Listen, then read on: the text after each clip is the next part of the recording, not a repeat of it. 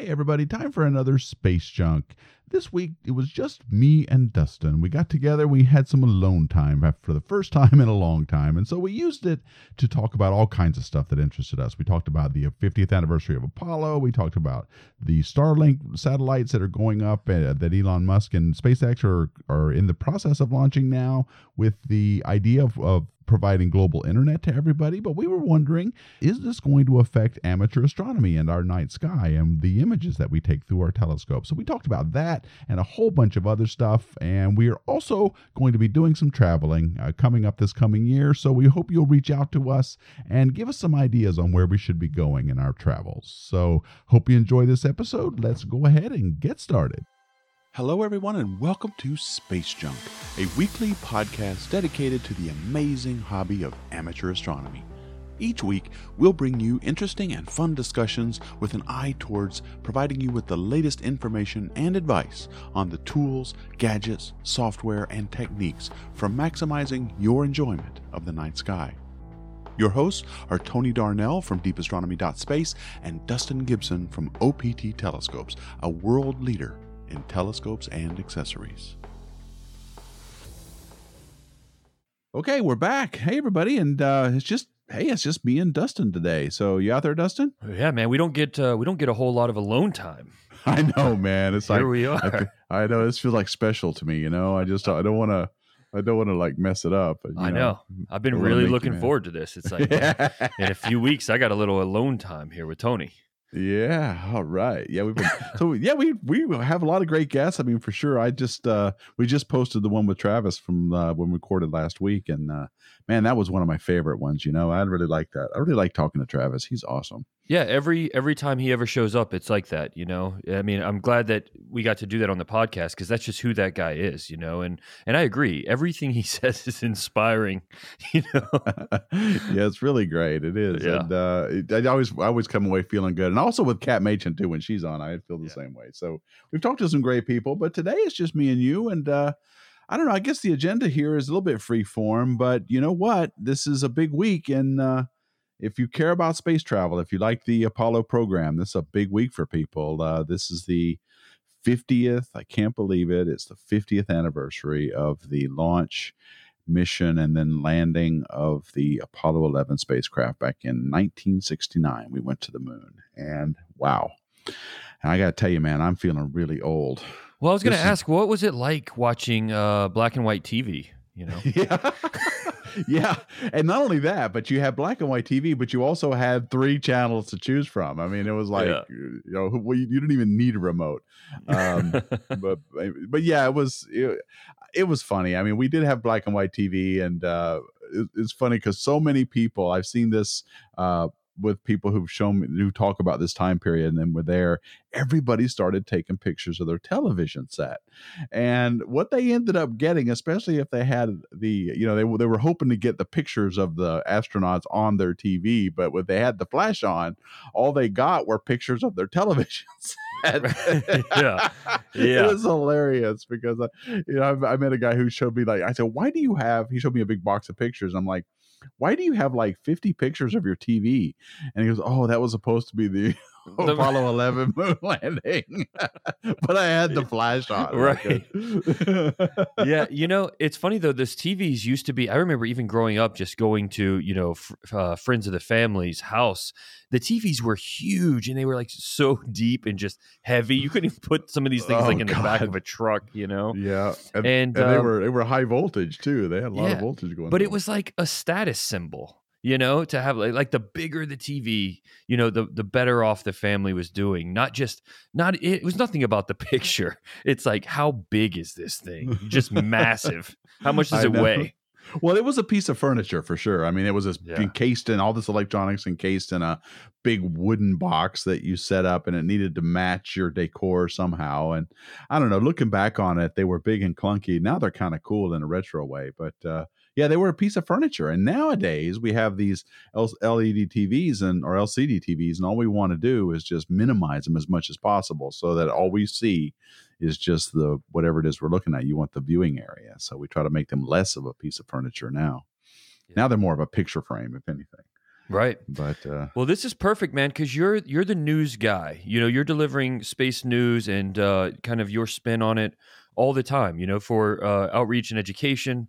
And I don't pay attention to the news at all. I'm so buried here with everything we have going on. I I can't tell you the last time I even turned on the news or just went to a news site online with anything. right, So let's talk about some of this stuff going on because honestly, it'll be the first time I'm hearing about a lot of it. Probably. Okay, well, everybody's all been. Uh, I said I was about to say been out of shape, but everybody's really excited about the uh, 50th anniversary of Apollo, and that's uh, what everybody's celebrating now. And it's been, you know, I've been following some of this. I mean, CBS has rebroadcast their entire, or they're currently rebroadcasting their entire broadcast over the course of the mission now if you watch it on youtube and that's been kind of cool. I've been going in and out with that. But um, yeah that's that's probably the big thing happening this week. And i gotta tell you this stuff makes me feel really old because i'm 57 i'll just say it. So i was seven years old 50 years ago and i was a little kid sitting in front of the tv watching it uh, with my dad and and my mom didn't really care about it very much so she wasn't around and my sister was really little. She was she didn't care either so just me and my dad and the best memory i have of it is is just waiting forever. I mean it just seemed like it was going to take forever for for neil armstrong to get out of that lu- lunar lander and start walking down the uh the ladder but it turns out it wasn't as long as i remember it now that i you know look at some of the footage it wasn't quite that that long as it seemed when i was a kid but um that's what's that was one of the things that started me on this. I mean, I was as I said in the last podcast with um, with Travis, it was I was a pretty young kid when I decided I wanted to get into astronomy, and so this was one of those things that really bolstered that that interest. And of course, everybody wanted to be an astronaut in at this time period, and so I, you know, I wanted to be that too. But Yeah. it it really kind of transformed into more of the stars and planets and learning about these things and actually going there. So it was a it was a pretty big time, big big Well, it may influence on my life. it may be the single greatest achievement of humanity to date. Yeah, I mean, what can we? I mean, there's there's lots of medical advances. There's lots of uh, lots of other things we've done, and I don't know. It's it's pretty big. It's definitely way up there going to the moon. I just wish we had done it in a way that was more sustainable because obviously the way we threw resources at it and the way we spent all this money on it it uh, wasn't something we could keep up but there were supposed to be more launches than we actually had but the funding ran out pretty quick after we got to the moon Yeah, well, you know, it may have been that you know we just decided to do it so early, right? I mean, doing it without any computers, anything close to what we have today, yeah and um, so you, I don't know that there was an option, but to just throw resources at it, to just like force it into existence and make it happen. You know, I mean, it it Yeah. was it was a right at the edge of impossible when it happened. It's right, and we had and it had to, a lot of stuff had to be invented and and developed so that we could get there. But I recently learned, and this is something I did not know. I was reading a book uh, that I'm doing for review, and uh, this it was all about the Apollo missions in general. And while John F. Kennedy is the one that supposedly got well, he did get it all started with his speech at Rice University. What I did not know was that after he got that ball rolling, he actually wanted to get back out of it he did not want to go to the moon. He thought that he was looking for ways to get out of it, and I didn't know this. It was uh, it was something that because it had taken on a life of its own with the race against the Soviet Union and the optics of it would be so great that he was convinced to stay on it. But he was trying up until he got assassinated to find a way out of going to the moon. So it's it's interesting to think, you know, about that, and if he had not been shot, would we have actually gone to the moon? Because his will, his motivation for doing it died pretty quickly um, after he started it. And so, it, but but it's of course, got to be a it's got to be a daily daily struggle though. You know, honestly, you think about as the president, your job is to take care of the country, and you've got this great. I mean, it may be the single greatest achievement of humanity ever, and we get to put the American flag on the moon if it happens. But you know, you also got to consider everything else that goes into running the country and making sure that it's you know healthy. And Yeah. uh, yeah I bet it was a daily like crisis for him existentially. yeah, well, that, he had quite a few for sure, and then ultimately the big one. But uh, it was it was uh, interesting to read that. I did not know that he was actually looking for a way out of getting us to the moon once he had made that speech. But it's a good thing we went, and, and of course it turned into a, a motivate. His assassination turned into a galvanizing focus for all of us, or for the American people at the time, to keep going. And so we did. And 50 years ago, we did it. And I don't know. This is every July. I always, you know, do something to remember Apollo. It's just whether I go down to Kennedy Space Center for a day or just, you know, read a book or whatever it is. So this year's kind of cool. So that's a big thing that's going on this week as well. So this this whole thing has had me thinking about our our dinner with uh, Don Pettit. You know, yeah, that's just, right. That's right. The astronaut. Yeah, well, we, we got to ask him a lot of these questions about what it what it means to go to the moon, what it really takes, you know, the risks that are involved that you don't think about, because you know, as he was describing, he's like, once you get outside of the protection of the magnetosphere of the Earth, which you are outside of that, going to the moon, right? You you take on, I mean, you're you're kind of playing a game of Russian roulette, just hoping for the best that you don't get hit by anything, that the radiation doesn't kill you, that you're not getting hit by a blast from the sun, you know, or whatever. But um, he said it's a, a very scary proposition to to make that trip way way out there all the way to the moon and back and that's why i'm not such a big fan of what elon musk is trying to do with getting us to mars because he just wants to get there and get it done get it and I, I, on the one hand i get that i understand the impatience but i'm a big fan of what nasa's trying to do with the gateway and the gateway if you have if you haven't heard about what it is is this structure they want to put around the moon that will orbit in in in the moon uh, orbit and it's a platform where we can test technologies we can send modules there and and test different rockets or you know uh, life support systems whatever it is and it is, I think, vital to do that because it's outside the magnetosphere. As great as the ISS is, and that's where Don Pettit went. Right. Uh, as great as that is, we it's in it's it's protected within the Earth's magnetosphere, and so this is you know this is well outside, but it has the advantage that it's only three days away.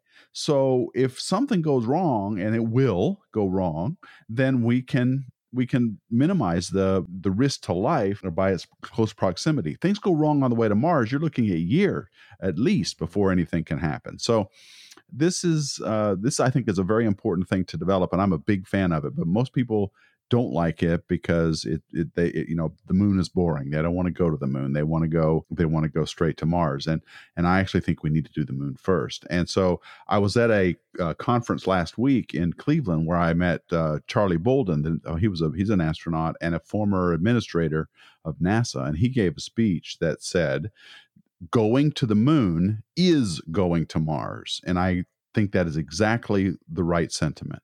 So, by going there, by getting experience uh, outside of the Earth's magnetosphere, by building technologies that's going to get us safely inhabiting the moon, can easily use to get to Mars. It does seem like it would make a lot of sense. You know, it's just like the ISS was the appropriate first step, but I'm not sure that the appropriate second step is Mars.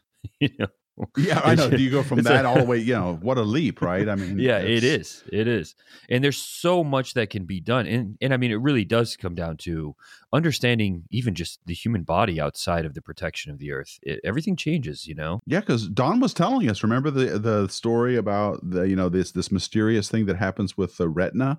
There's there's right. something that they don't know what's going on, but it causes the retina to separate, I believe, um, and only in one eye and in. And only in one eye eye. That's right. So. And it's always the same eye, and it's only in men. You know, that's that's so weird. Eh, but these are the kind of things we don't know what we don't know. Yeah, that's a good case in point, isn't it? Yeah. And so, I mean, Don said, you know, he felt the same way. It's like, well, take the appropriate steps, and you'll you'll get the job done. And I think that that uh, rationale holds. It's it makes a lot of sense. Yeah, yeah. So anyway, I'm uh, not a lot of people don't agree with me. I get a lot of flack for it, but I think that the Lunar Gateway is is a good plan and it, you know you have to understand also nasa has to they have to always be ready for when the climate changes when the i don't mean climate change i mean political climate changes uh, right. uh, because they they don't they're going to be told next month to do something else. And so whatever it is they're working on they need to put resources in something that can shift with the political winds. And so this is another good example of what they can do well, the other side of that though is if if SpaceX lines up the rocket and they're ready to launch this thing to Mars, I'll be the first one to be right there, so excited, man, that it's happening. You know, so I I think that you know, if if I were planning the strategy, I'd want to take safer steps. But if they just do it, I mean, I'll, I'll be just as excited as everybody else. See what happens. Yeah, yeah, it will be a definitely a tense time, and I, you know, with all of my talk, I will be too. I'll be right there in the front row watching Elon Musk Yeah. to Mars, but uh, yeah. I'll be And holding my breath.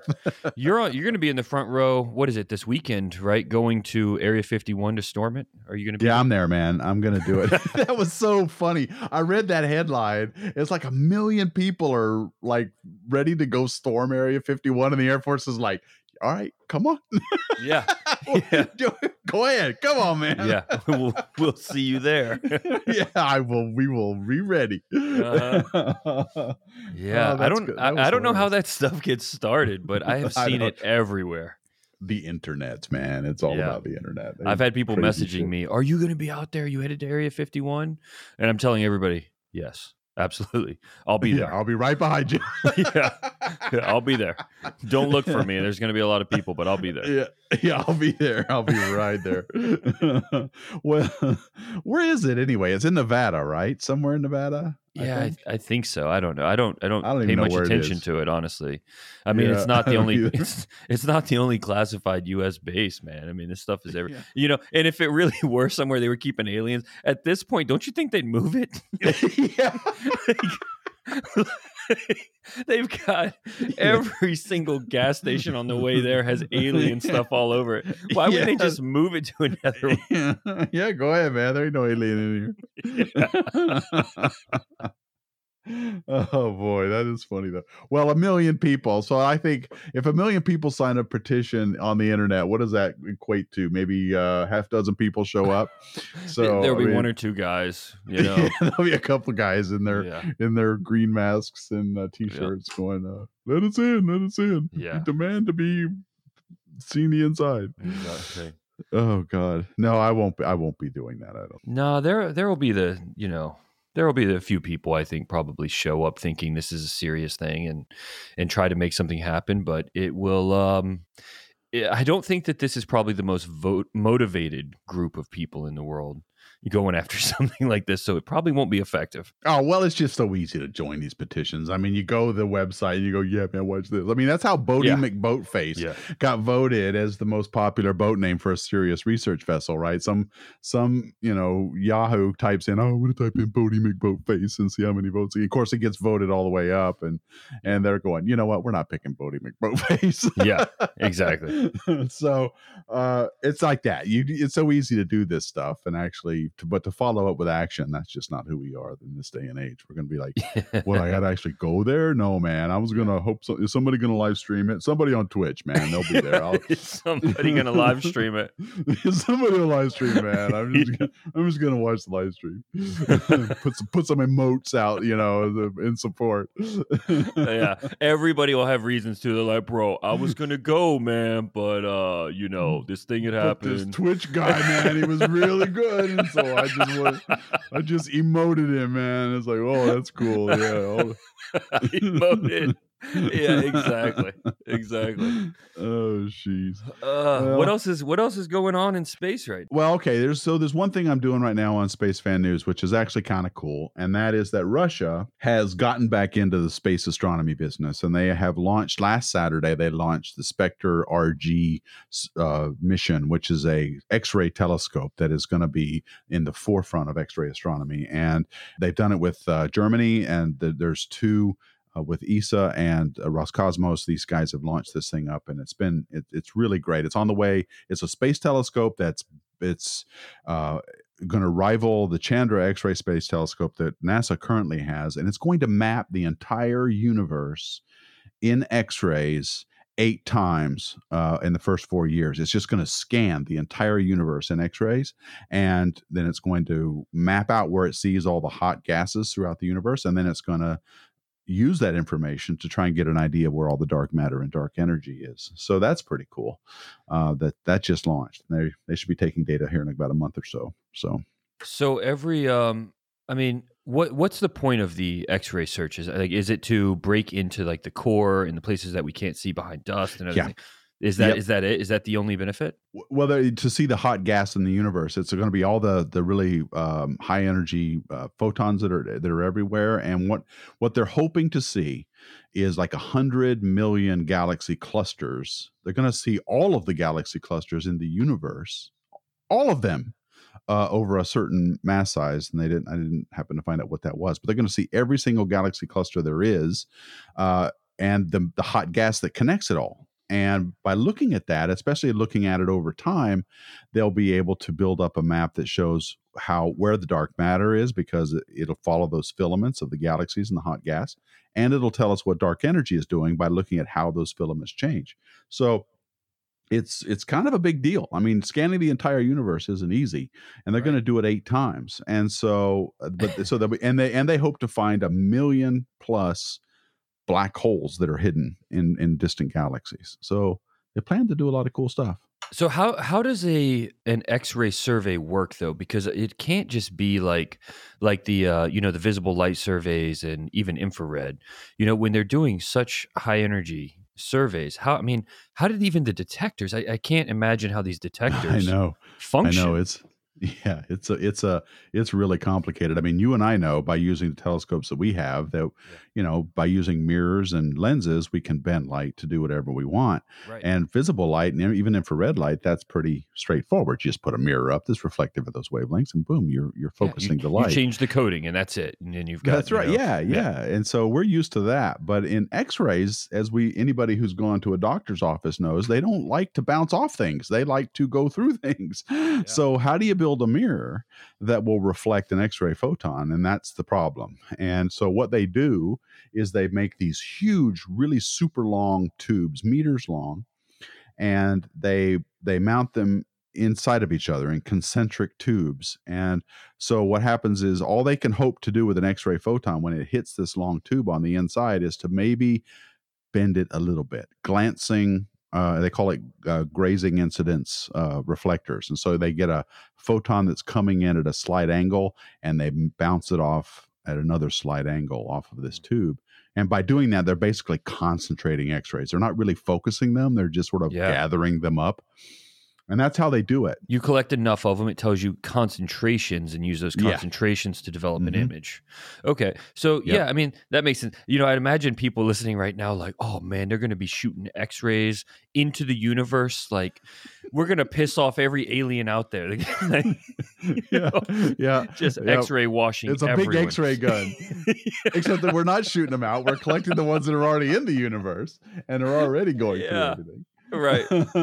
Yeah. But uh, again, that's where the magnetosphere comes in. That's where it helps us out. We're protected from all that stuff. But yeah, it's uh who knows? Maybe maybe there's an alien, probably not at Area 51, but somewhere out there shooting X-rays in a hope to be seen. So this would be a good. This would show up on this telescope. So here's hope. It's such an amazing thing how much the magnetosphere. Um, I know this isn't space news, but you know, it's it comes up in conversation all the time. With you know, it even came up with Don when we were talking to him. You know, but Mhm. um, just how much it actually is responsible for all of life on Earth. You know, all the Mhm. protection it provides everyone. Without it, none of this happens. Without a North and South Pole on uh, this planet, you know, without it being magnetic and creating this sphere of protection around us, nothing survives, man. That's right. And the early the early solar system was full of a lot of this high energy uh, radiation from the sun when it was first forming.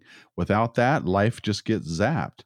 I have a friend who says, and he he back I had a hangout with him on this. He works at Fermilab and he said that he believes that the the the great filter, the thing we were talking about with Fraser a little bit about life in the universe and what can stop a major civilization, he said he believes that the answer is in gamma ray bursts. He thinks gamma ray bursts destroy civilizations, and they do it by even overcoming. They're so strong that it would that one near us and you know in, near us in our in our galaxy could overcome the magnetic field and destroy everything. Yeah. That's how powerful they are. So, and they occur somewhere in the universe about once every year or so. So wow. they're quite common. Uh, but he, and he thinks that this is one reason why we haven't seen any civilizations is that gamma ray burst. So you're right. Without this magnetosphere, we die. With high energy radiation hitting us, we die. Which is, I guess, I'm more pessimistic than most about going to Mars for that reason, right? I mean, Yeah. we just have never done it before. We, you know, we got to shield really- everything. it's really really rolling the dice you know and and so if you ever want to if you want to go outside to any of the listeners you want to go outside and you want to see your life being saved and everyone you know's life being saved go far enough north in the winter or south right and um, Mhm. watch the sky light up with the like the northern lights watch that happen that is the magnetosphere protecting you that is all of that is that those high energy particles getting pushed to the north and south pole and literally lighting it up with all of that energy and that is your Yeah. life being saved when that happens yep. have you ever seen them uh, in, in person? no no no i'm supposed to go this year yeah and i'm Yeah, I do a talk either. about it but uh, no it's i never have but i want to get out there and do some photography of it Yeah, when I was living in Colorado, there was a when we were at Solar Max, some of the solar storms had reached down into the 40 degree plus latitude, but I didn't see anything. Uh, but so depends on how active the sun is too, and is whether you see them. But uh, I've never seen it either. I've heard that they can get uh, that they they get so you know so big and so so much so active that uh, even in Central California, people have seen them. Yeah, that's right. That's right. Well, do you know what latitude you're at down? I'm in, at in thirty three.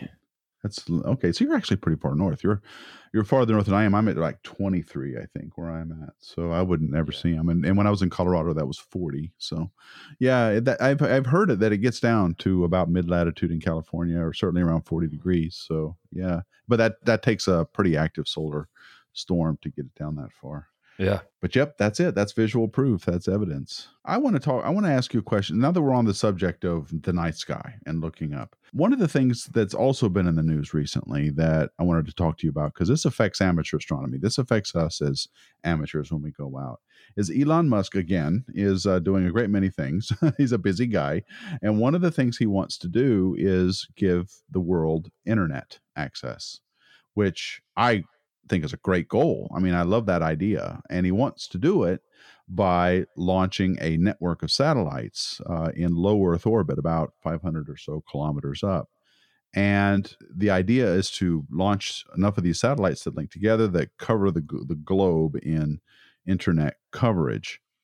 The problem is he wants to launch 12,000 of them in low Earth orbit. And that makes a lot of astronomers nervous, professional astronomers nervous, because they're like, whoa, hang on now. It's already bad enough trying to look through all this space junk, the namesake of our podcast, as it is. What are you, you adding 12,000 more satellites to this is like insane. Are you crazy? So a lot of them are really Right. nervous about it. Yeah. I don't know. I just wanted to get your thoughts on it. Do you do you think it'll make much of a difference to us one way or another as far as amateurs go? So um, yes and no, and I say that because amateurs are doing real science now. You know, are, are responsible for a lot of the science that's happening. Uh, so for them, yes, because you know it matters. Every every photon in those images matters, and you know you're really trying to get the best data you possibly can. And I can tell you, I just pulled an image off the most sensitive uh, camera I've ever used. So sensitive, in fact, that I, I had to send it to three people and uh, the image to three different people and say, Can you help me figure out a new way to process? I can't process this image. It's got too many stars in it. You know, like, Wow, really? I mean, it's 50 megapixels, 50 million pixels. And I'm telling you, there's not a spot on this image where there's not a star. There's not Wow, a single spot. And so what happens is it looks like a wall of white, a wall of white stars, you know, and you can tell that they're varying and that they are stars, you know, they're points, but it's just it, everything comes out looking grayscale because you can't find anything, you know, that Where were you looking? The center of the going. galaxy, or where were you? uh, yeah, where, where were well, you pointed? pretty pretty close. So it was the Crescent Nebula, you know, up Oh, by okay. Yeah, exactly. That whole area is just so dense. But um, the only image I have that I can really do anything with is my hydrogen data because it, you know, obviously doesn't get as much star detail.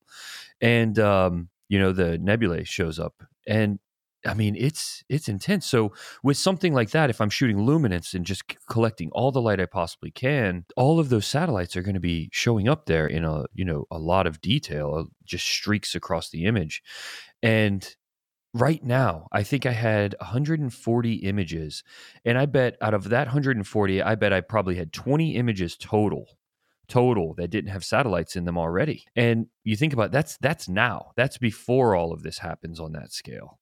So for pretty pictures, it just doesn't matter. I don't even think about it because the algorithms that are run in my processing or for pre-processing just eliminate it. They say, "Oh, this isn't in the other, you know, 100 images. It doesn't belong here and it just takes out that one streak." And Oh, for each image. So the algorithm will run and it'll just eliminate all the satellites and airplane. It'll eliminate all of that. So it's not a big deal. But that's for pretty pictures. You can't just throw away data when it's science. That's right. That's right. So what what professionals do is they when they get a cosmic ray hit or they get a satellite streak like that, they will dither the telescope. They'll move it around a little bit and expose those pixels to data that they're trying to actually measure and hopefully get rid of all that other crap when they remove it and still not lose any data. But the wherever the the in the image where the satellite went through, that's that's toast. That's hosed. Yeah. You're not going to be able to calibrate that out.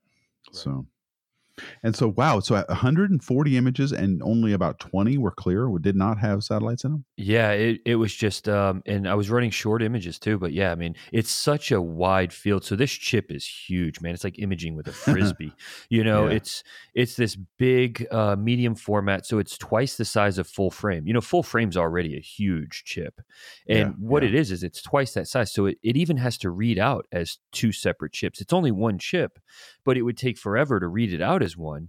So it reads out as two, and so when I get my images, there's like this big line down the center and they're exposed differently you know and so like this processing has been has been very very interesting i think i'm finally getting it but you know i i found data that is better than my ability is to process it you know and so it's it's been a lot of fun trying to figure this thing out and i'm i mean whenever this image is done it's going to be absurd. I've never seen so much information on an image in my life.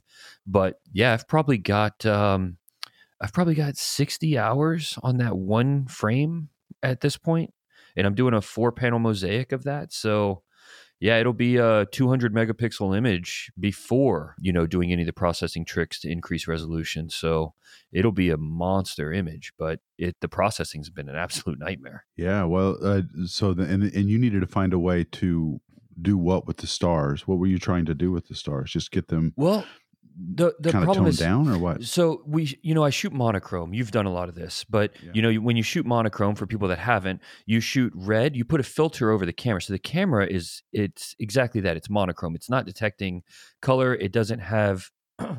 it doesn't have filters over each of the individual pixels, you know, designating color because if it did, you would lose the light that is hitting like if it's red and it hits the green filter, then you lose that light. And you want to get all the light you possibly can. So you just shoot monochrome and you put one big filter over the whole thing and say, for this period of time, I'm only going to collect red light. And then next, I'm going to do green and then blue. And you just put a ton of time in doing that. And then at the end, you combine those three channels and it gives you a more true color image than shooting a color camera would. It's actually truer color because it's not, there's no interpolation. It's not guessing at what Right. hit where. And so you have this true color image that, you know, gen- generally the colors pop and everything looks great. The problem with an image that has so much data, so many stars, is that when you do that, everything comes out white. In the space behind it comes out black, you know? And so there's not room for a lot of this color to be in the image. And so it looks, it's like hints of red here and there, like in the crescent itself. And I've never seen an image do it. I mean, I've processed, you know, 500 And this is all with the same exposure time in all three filters yeah. at, at a level that what fills the wells maybe halfway there. Yeah, about- yeah, probably about yeah. halfway. So it's just, um, I'll send you the image, but I've, I'm telling you, man, I zoom in to the point where you can see pixel level, and it's just there are no places in the sky that it's not just a star. There, it looks like they're touching each other. It's so incredibly dense. I almost wanted to just post the image like that, even though it wouldn't be a pretty picture. Just post it and say, "Did You you, know there are this many stars in our galaxy alone, and this is the tiny section of sky?" You Yeah, know, yeah. Because it's it's incredible just seeing that image with all those stars in one tiny spot. And what size telescope are you using? Uh, Is it the- the, uh, it's uh, it's or- no, no. This one's one of my babies. This is an old okay. Pentax refractor. Oh, um, okay. You know, from like the late '80s or early '90s. But Uh-huh. uh, yeah, this thing it's just a big camera lens, but I love it, man, and it it has a huge image circle, so I can put monster chips on it. But yeah, this I'll send you the image. It's it's yeah, absurd. yeah, definitely. Well, so it's um, yeah, I I I, guess with the uh, what was those? When I I'm, I don't know much about CMOS cameras. You're the one teaching me about those. And Uh-huh. there's this matrix. What's that matrix called?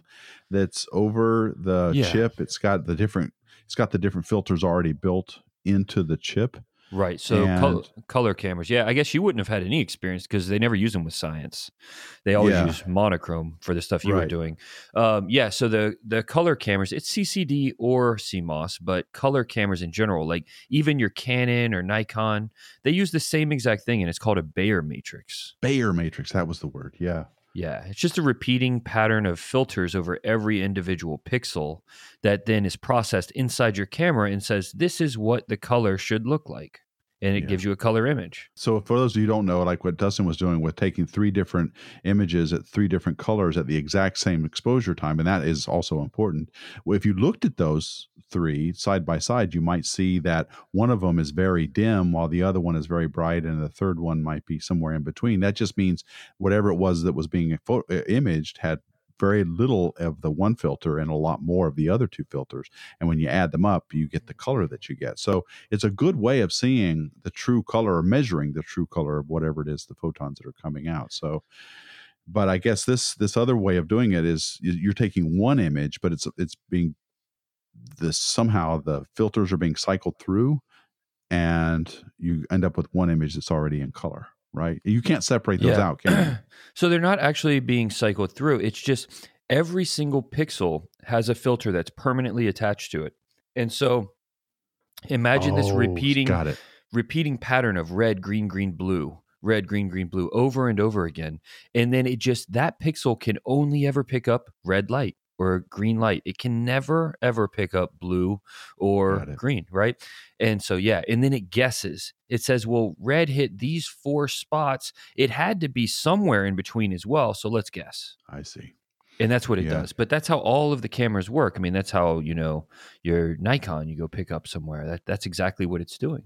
And it it Hmm. produces beautiful images and honestly it takes a lot of the pain out of it. No filters, no filter wheel, no software to run. I mean, it just does it right there in camera. Gives you a color image. You sold me on these CMOS cameras. I can't wait to try one out. They, uh, Mhm. I, I think they're definitely come a long way.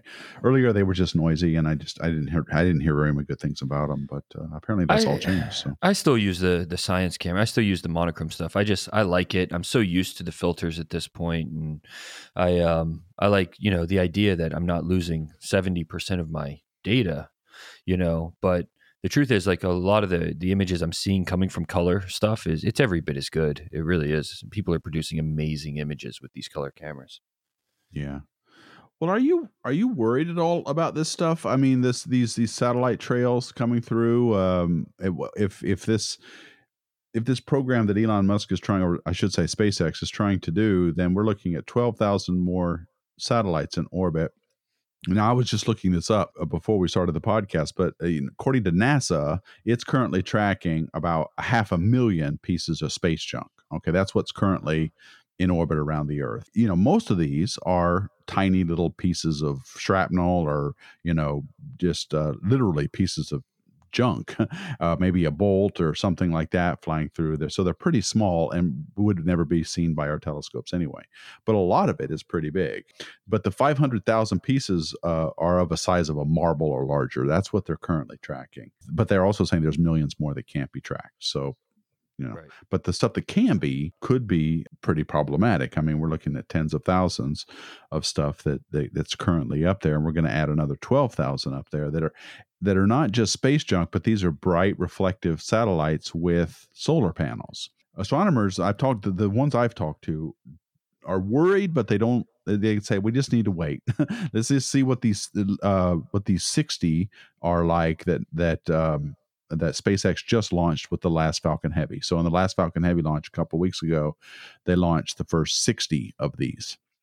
And they are in contact with all but just a handful of them now, I think. So they're they're testing it out, they're working and and so 60 are up there now. The FCC has given them permission to have I think 600 uh, total up there, and then after that, they're going to phase in the full 12,000 if they can. So astronomers are worried, but they're also going to just, you know, they're doing some math and they're saying, well, gosh, you know, there will always be something in our field of view above this latitude if if all of these 12,000 get launched. And so for science it's becoming a bit of a problem. So I don't know how you weigh which is more important. Is it more important that we have our night sky clear and so that astronomers can can do the science and amateur astronomers can take their images without satellite trails or is it better for everybody to have internet? You know, I I don't know. I don't know what the right thing is, but I'm not worried about it. I'm really not. I think it's modern manifest destiny. I, I think it's an inevitability. It's there's going to be stuff in space. There's going to be more and more and more of it, and um, I don't think it's going to slow down. I think it's going to speed up.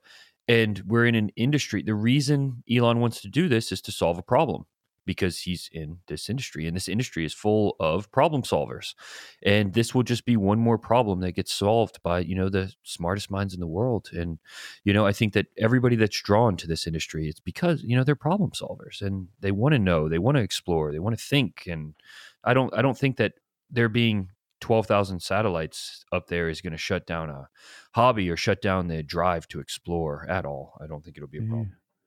Yeah, I, I, I, I, I don't know, but I, you know, I, you know, it's it's something that I think about, but I, I guess I'm already pretty protective of the night sky as it is because, as we all know, the as we went when one of the reasons we went to Times Square was to prove the point that we could still see something, yeah. even though uh, you know it's so bright there. Well, let me ask you this: if um, if you go back in time and you tell the astronomers before we start launching things into space, you say, "Hey, we're going to put. I know you like looking into space, but we're going to put five hundred thousand things up there and then track it uh, of space debris and all this junk and everything." And um, what what will that do to you? People would say, "Oh, we wouldn't be able to do any science." I know. Yeah, yeah, that's a great point. I hear you. They'd be like, "Oh my God, you're kidding, right? We, we'd never be able to see anything. Yeah, we're never going to see anything. Yeah, yeah, it'll never yeah. work. We should stop now. And it's like, okay, I know. Just take a chill. I that's I know. I hear what you're saying, and I agree. I just uh I do think about it because you know they're not the only ones wanting to do this because Amazon wants to put about three thousand satellites up, and uh, I think Facebook has got its its uh, plans on some stuff too. So these guys, while I don't think they're reasons for doing this are all that altruistic. I'm pretty sure this is going to cost us one way or another. There's all this internet. It's still, you know, it's not the end of it. And there's even a company. Did you know this?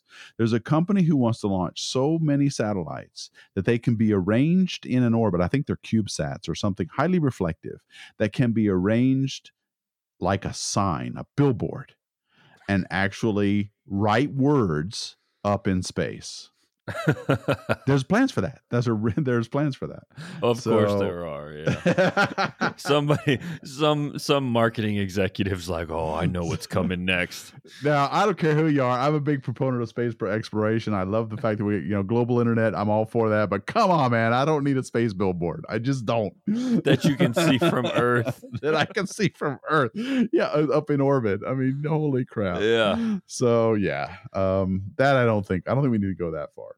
Okay. So anyway, that so well, it's I mean, there's a lot of stuff to to deal with is, is, is coming up, and I agree that you know so we don't know the impact of a lot of this stuff, but the night sky is a diminishing resource and with everything like this that comes along we should at least talk about it and think about well wait a minute. Are, you know what are we sacrificing for this new thing and is it worth it? You know what's funny is of all the things to look at in the night sky one of the best conversation starters when you're out at a star party or just out with friends and you know it's coming over is not the uh you know the celestial bodies out there. It's the iss you see the sure. ISS going over and you bring that up and you tell people, hey, that's the International Space Station right there. You can watch it mm-hmm. go over. It's going to disappear somewhere halfway across the sky.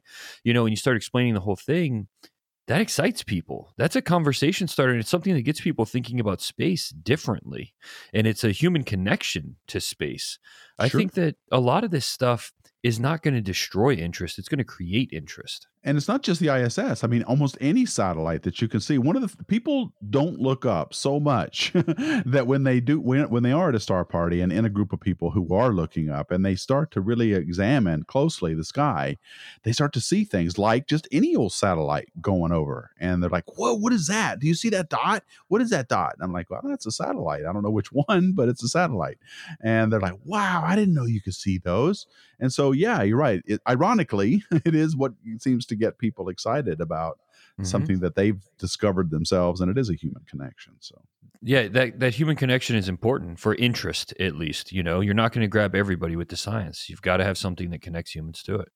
That's true. And you made a good point about that last week with this, you know, it's not always about the science for me. And I'm, and at this stage of my life, like I, you know, like I've told you in the past, it's, it's true for me too. It's, it's, the science has been great. It's been very illuminating and I think it's important.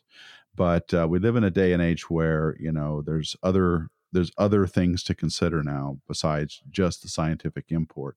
I mean, I, another, we're talking about the news. One of the things I was reading about is they're trying to build the uh, 30 meter telescope on Mauna Kea. And they can't get, the astronomers can't get to the observatories because protesters have blocked the highway and i know just the highway they're on it's this called the saddle road and it's the only it's the only road that links it goes between the two volcanoes mauna kea and mauna loa and it's the only road that links kona with hilo. And so it's you got to go through there from one side of the island to the other and astronomers make that drive every day or mo- at least every month and then they stay up there for a couple of weeks. And so they can't get there because there's there's protesters coming up because Mauna Kea is sacred. It's something very important to them for reasons that have nothing to do with science. And so it's an interesting clash between what's the, the needs of science versus the needs of you know spirituality and what people find emotionally important. And that's a discussion i've been having a lot more lately in my life. So yeah i think it's i think it's not i know that a lot of people you know would laugh at least from the scientific perspective would say yeah but what is one offering humanity right? Uh, you know one is offering you know exploration and understanding and all of this stuff and the other's offering what would be on paper nothing. And I just don't think the answer is nothing. I think it's a very real yeah. discussion that should be had. You know, I'm not saying yeah, I'm not you saying you should halt progress. I'm just saying it should be considered. And that's why I like to think about these things. That you know, going to Mars, putting up twelve thousand satellites, you know, being in space, all of this is great, and I love it and I support it. But that's not all there is, and we need to think about the effect and the risks and all the stuff that we're doing uh, to uh, get these goals met at what cost you know are we are we going through with these things and at least with a 30 meter telescope this is going to be a 30 meter diameter objective and I'm sorry, but that's huge. That's a that's the biggest telescope we've ever built, ever, yeah, yeah. and will likely be the biggest until the next generation comes along. So this is uh there's that plus well wait a minute you're also desecrating a really important area for a lot of people. And you know is it worth it? I think a, a definite compromise can be struck but i don't know. I, I don't understand well actually i do because when i think about this the hawaiians have gotten the native hawaiians have gotten the shaft for quite a while ever since uh, they became a state i don't think they would do it again if they had the choice but um, yeah it's it's a big issue that affects astronomers quite a bit okay well I think we've talked that pretty much all the way. well, look, I do. I don't know why that just got funny, but it did. Um, so anyway, um, yeah. So I want to bring something up because you and I are building out our travel schedule. We've been talking about this over the last few weeks, and I want yeah. uh, anyone that wants to give input. I've have, had a few people message me on Instagram at Gibson Picks. Um, send me the messages if you want uh, Tony and I to come through, do the um, the telescopes on tour in your city. We are building out the schedule right now for the coming year, and uh, when we do that, we bring telescopes. We do it uh, downtown imaging right through the city lights with everyone involved. It's a free event, but um, we want to come. We want to come hang out with you guys and uh, just do the podcast right there from in your city. And it's fun having people around that can bring new ideas, and the, the discussions never get old. So. Um, yeah, man. Let's have a star party.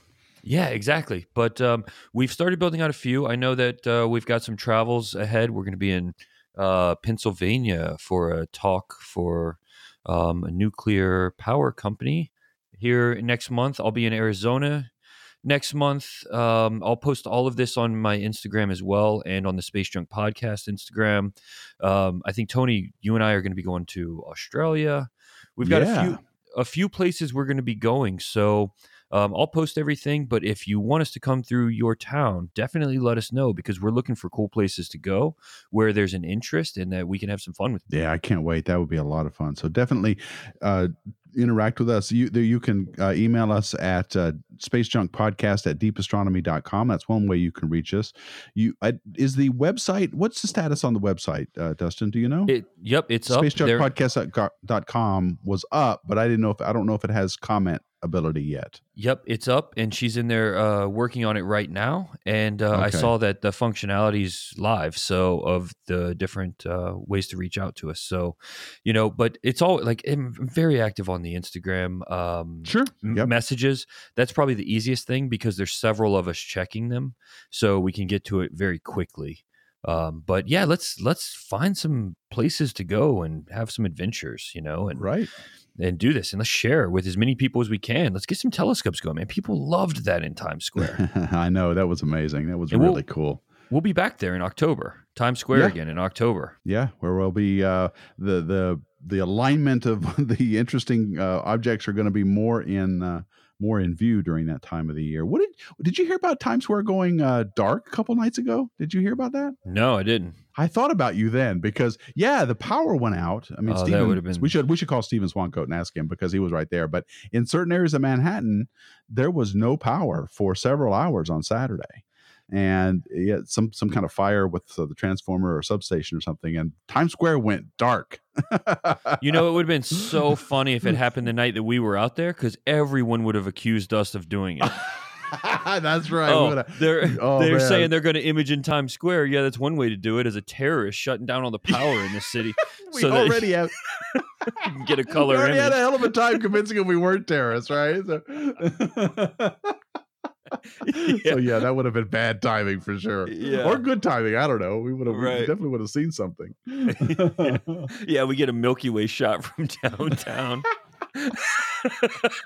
yeah, but that yeah that happened on Saturday. I thought of you too, and I was like, oh, I, I, and Steven was there. I wonder if he took out his uh took out his telescope. We should reach out to him, see what he did because uh he's right there. He's right there in uh, Tribeca. So yeah. uh, Hey, I did. I did have one more piece of news. Did you see Kat Machin's new Kickstarter? no, tell tell me about it. All right, so Kat Machin just launched her new Kickstarter. She is doing. Um, she's been on the podcast here, you know, multiple times. Yeah. Um, if you haven't listened to those, go listen to a Kat Machin podcast. She is she is one of the most amazing people on the planet, and she has more energy and a better energy than anyone I've ever met. It's incredible. But um, she has her new Kickstarter live, and it met the goal. So Kickstarter usually takes they give you what thirty days or something to reach your goal. She met her goal in twenty nine minutes. 29 minutes but um, she's doing these huge you know she's working on my painting right now which is 13 feet by 13 feet um, and these other ones that are just massive i mean they're like they cover your ceiling and she took the idea of i want you know glowing stars on my ceiling and just made it so much better. They are glowing paintings of the Milky Way that attach to your ceiling above like your bed or wherever you want them and at, in the daytime it's like a Milky Way photo and at night it's glow like everything she paints glows in the dark but these are actual paintings. And then the same thing with like her canvas paintings and everything um this Kickstarter is just incredible. You definitely need to check it out. I've already bought a bunch of stuff for the office here, but um, everything she Yeah. touches is amazing. it's not doing it justice to say glow in the dark either. There's glow in the dark, which we've all seen, those little cheesy things that you could buy at the department store. This is not what we're talking about here. When Kat Machin does this, it is like nothing you've ever seen. The colors are vibrant, and when they glow, they are bright. And this isn't like just a typical, like, you know, putting glow in the dark paint on your ceiling. So, yeah, you got to check it out because this is, as an artist, I've never seen any, anyone like her. We've all, we've all seen these space images, but she just does something to them. There's a, I don't know, there's a dimension to it I can't describe, but it's just Yeah, and we don't get paid on any of this for for bringing this up or anything like that. It's just Kat is an awesome person, and the She things is an awesome doing. artist. Yeah. Yeah, it just inspires people to see it. So I really, I, I recommend everybody go take a look at it. I mean, she's doing a chandelier to mock the entire Milky Way that cost her two hundred and fifty thousand dollars. You know, of all of these fiber optic optic cables holding a twenty six foot chandelier that she's giving away to like NASA or somebody. You know, Mhm. just just because she wants somewhere in the world for it to exist where you can go stand in a room look up and see the galaxy you live in. And um, she's using the ESA data to get it as close as possible to the real thing. And it's just like that's the kind of stuff she does, you know? hmm Yeah, it's. I can't wait for that to not to see that. I it, it's stupendous. Yeah. I mean, she's, well, she's really got a- quite a person. She's got pictures of the the mock-ups and everything on the new Kickstarter. So go Oh, check does it she? out. Okay. Yeah, I need Yeah. to definitely go see that. Okay. Yeah, but you're right. We're not. We're not. This is not like we're getting any money for it. It's just these. Are, we're just. She's a great friend, and we love to talk about her work. Yeah, So okay. All right. Well, uh, anything else, Dustin? No, no, I All right. enjoyed my alone time here with you. Yeah, man. It was. You know what? I feel rejuvenated. I feel like I can go out now. That's all we needed. and, and I, I needed some us time. You know, just to kind of. That's to it. kind of bond a little bit. No, so, so thank you, man. Yep. Lots of travel coming up. Yep, that's right. So definitely reach out. Let us know where you want us to go, and we'll talk. Okay. All right. I'll go ahead and close this out now. Uh, on behalf of Dustin Gibson, I want to thank you all so much for listening. And as always, keep looking up. Space Junk is produced by Deep Astronomy and sponsored by OPT Telescopes in Carlsbad, California. Please visit our website at spacejunkpodcast.com. Also, please send any questions and comments or ideas for new episodes to spacejunk at deepastronomy.com.